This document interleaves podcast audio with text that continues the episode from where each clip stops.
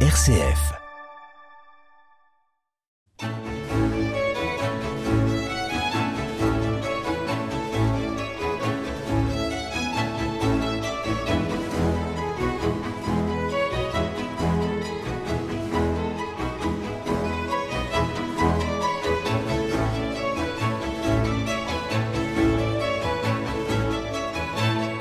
Vous l'attendiez tous, voici l'échappée belle en musique. Aujourd'hui, Daniel Missire a concocté un programme autour de Mozart, le fils, Guillaume Dufay, avec une reine du ciel étincelante, et puis un autre Mozart, sans oublier l'inoxydable bonbon Enco. Bonjour Daniel. Bruno, bonjour, bonjour à tous.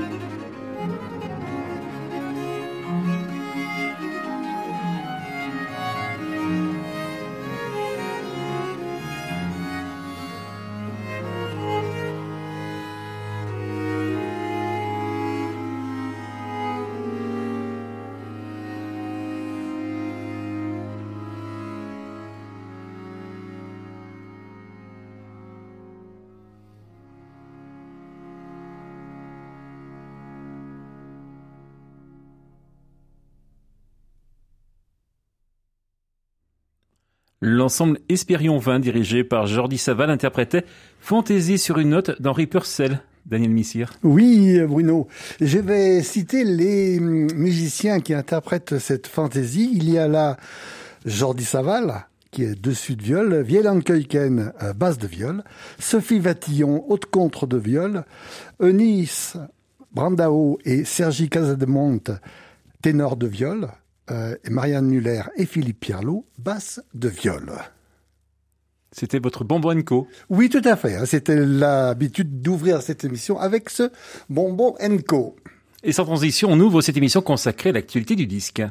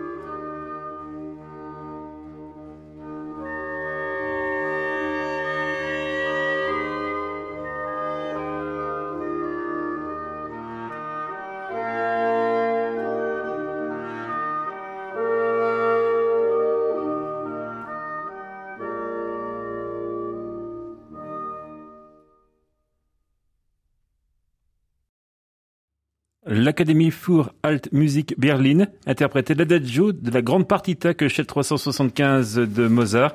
Un enregistrement qui vient de sortir chez Harmonia Mundi, Daniel Missir. Tout à fait, Bruno. Ça vient de sortir chez Harmonia Mundi. Alors, euh, quelques informations sur cette œuvre qui est assez atypique, car c'est une œuvre pour vent seul. Et on ne retrouve qu'une seule œuvre de ce genre dans le répertoire de Mozart. D'ailleurs, aucun autre compositeur n'a réuni un tel effectif. Elle met en œuvre alors deux hautbois, deux clarinettes, deux bassons, deux cordes basset, quatre chœurs et au choix une contrebasse ou un contrebasson.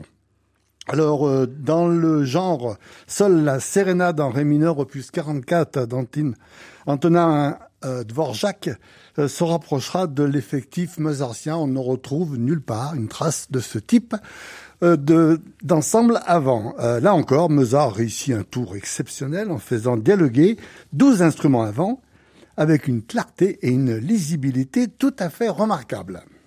Alors pour ceux qui se souviennent du film Amadeus, mmh. où l'on voit Wolfgang sous les yeux de Salieri outré, en train de chahuter Constance dans un salon où l'archevêque Coloredo donne une réception. C'est à ce moment que l'on entend et que Mozart entend le début de cet adagio donné par l'orchestre qui, lui, n'attend que Mozart. Alors, œuvre unique dans le répertoire mozartien, je l'ai dit, 12 vents plus une contrebasse. On ne connaît pas euh, précisément sa date de composition ni les raisons de la commande de cette composition. On la date de 1781 ou de 1784 et le titre n'est pas de Mozart.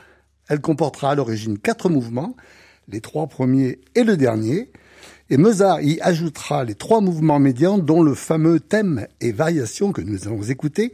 Vous verrez qu'il aurait été dommage qu'il ne le complétât point. Le solo de hautbois qui arrive autour de la septième minute est un pur enchantement.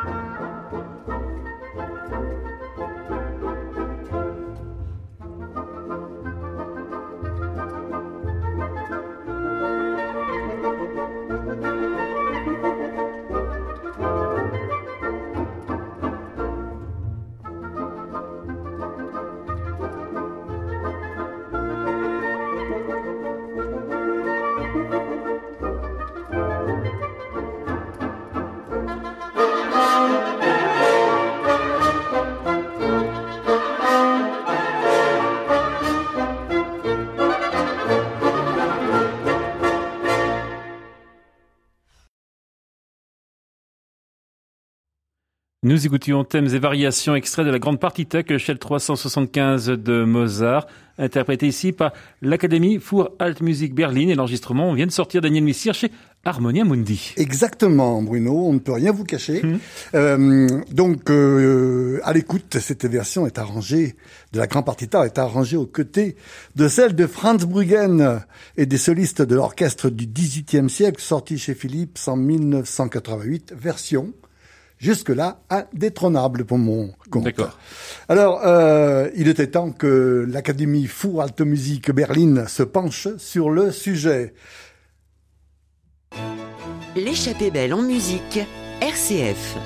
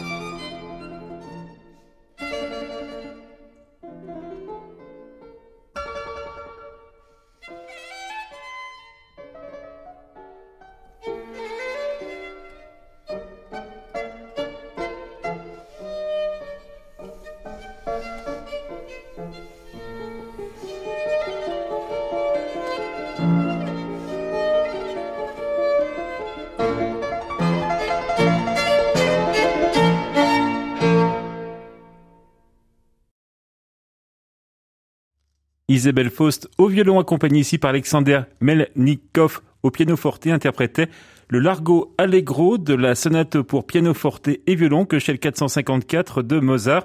Et Daniel Missire, l'enregistrement est disponible chez Harmonia Mundi. Oui, alors Mozart Harmonia Mundi, c'était la grande partita. Mozart Harmonia Mundi, c'est cette sonate de euh, de Mozart, de, de Mozart, mais d'Isabelle Faust et de d'Alexandre Melnikov. Alors, euh, c'est la deuxième nouveauté de cette émission, hein, puisque cette émission est consacrée à l'actualité du disque. Et donc, vous l'avez dit, Bruno, Mozart, encore Mozart, toujours Mozart. Euh, visiblement, le natif de Salzbourg attire toujours autant les interprètes d'aujourd'hui, et c'est une bonne chose, je trouve, dans le sens où, et lorsque cela est bien fait, et c'est le cas, cela renouvelle la lecture et l'écoute de ces pièces. Certaines versions anciennes qui, pour bon nombre d'entre elles, d'entre elles, pardon, aussi mémorables soient-elles, commencent à dater. L'interprétation a progressé à pas de géant depuis les années 60-70. Au passage, merci les baroqueux. Alors non, non, je ne donnerai pas de, de version euh, que je trouve datée. Je ne veux pas faire de peine, mais un renouvellement de ces pièces archi jouées est rafraîchissant.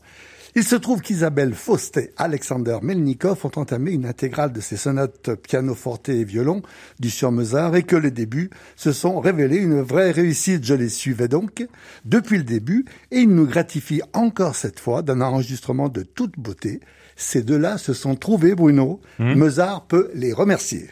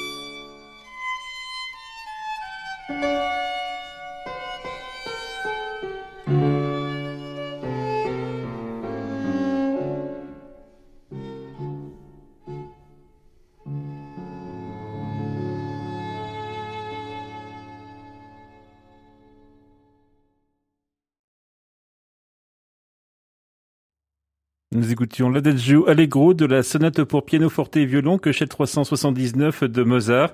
Isabelle Faust était au violon, Alexander Melnikov au piano forte et l'enregistrement vient tout juste de sortir chez Harmonia Mundi. RCF, l'échappée belle en musique.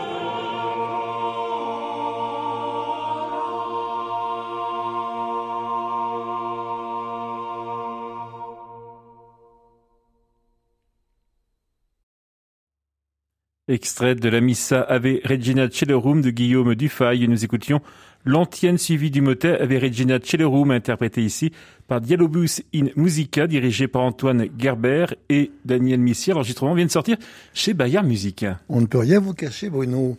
Euh, oui, encore une euh, réalisation extraordinaire de. Je n'aime pas trop utiliser les superlatifs mmh. en règle générale, mais là, j'avoue que je suis assez saisi.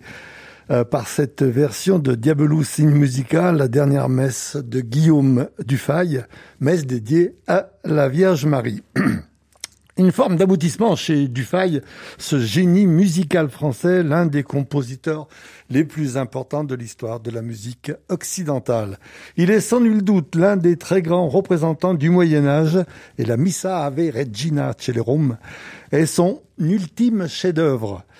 Il y atteint des sommets d'expressivité, une maîtrise confondante du contrepoint. Une hypothèse évoque la possibilité que le maître ait écrit cette messe pour lui-même, afin que l'on se souvienne de son passage et que sa mémoire soit ainsi honorée chaque fois que cette messe serait donnée. Écoutez, on n'est jamais si bien servi que C'est ce que j'allais rajouter, Daniel. Pour la dernière et la plus importante œuvre de sa vie, le maître cambrésien va déployer tous ses talents dans une immense architecture musicale géniale avec d'impressionnantes complexités rythmiques. Dufay réussit le tour de force de rendre parfaitement audible la mélodie et l'antienne grégorienne dont il s'est servi pour composer sa messe enrobée dans une polyphonie dense et extrêmement brillante.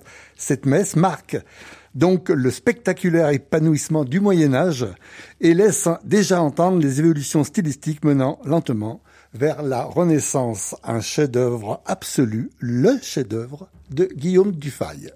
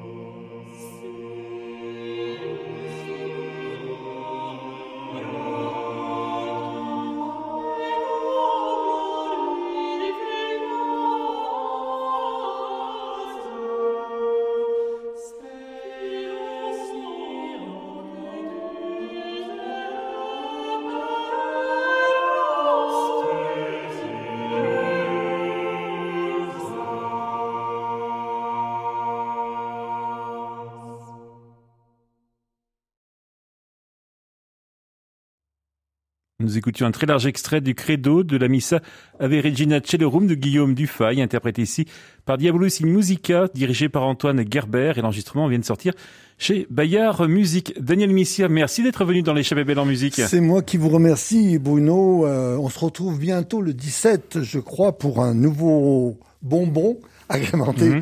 de quelques friandises. D'ici là, portez-vous bien, Bruno. Merci, Daniel. Bel après-midi à vous. Merci également à Christophe Morag pour la réalisation technique. Les références des musiques présentées dans l'échappée belle en musique sont à retrouver dès maintenant sur notre site internet. Rendez-vous sur rcf.fr.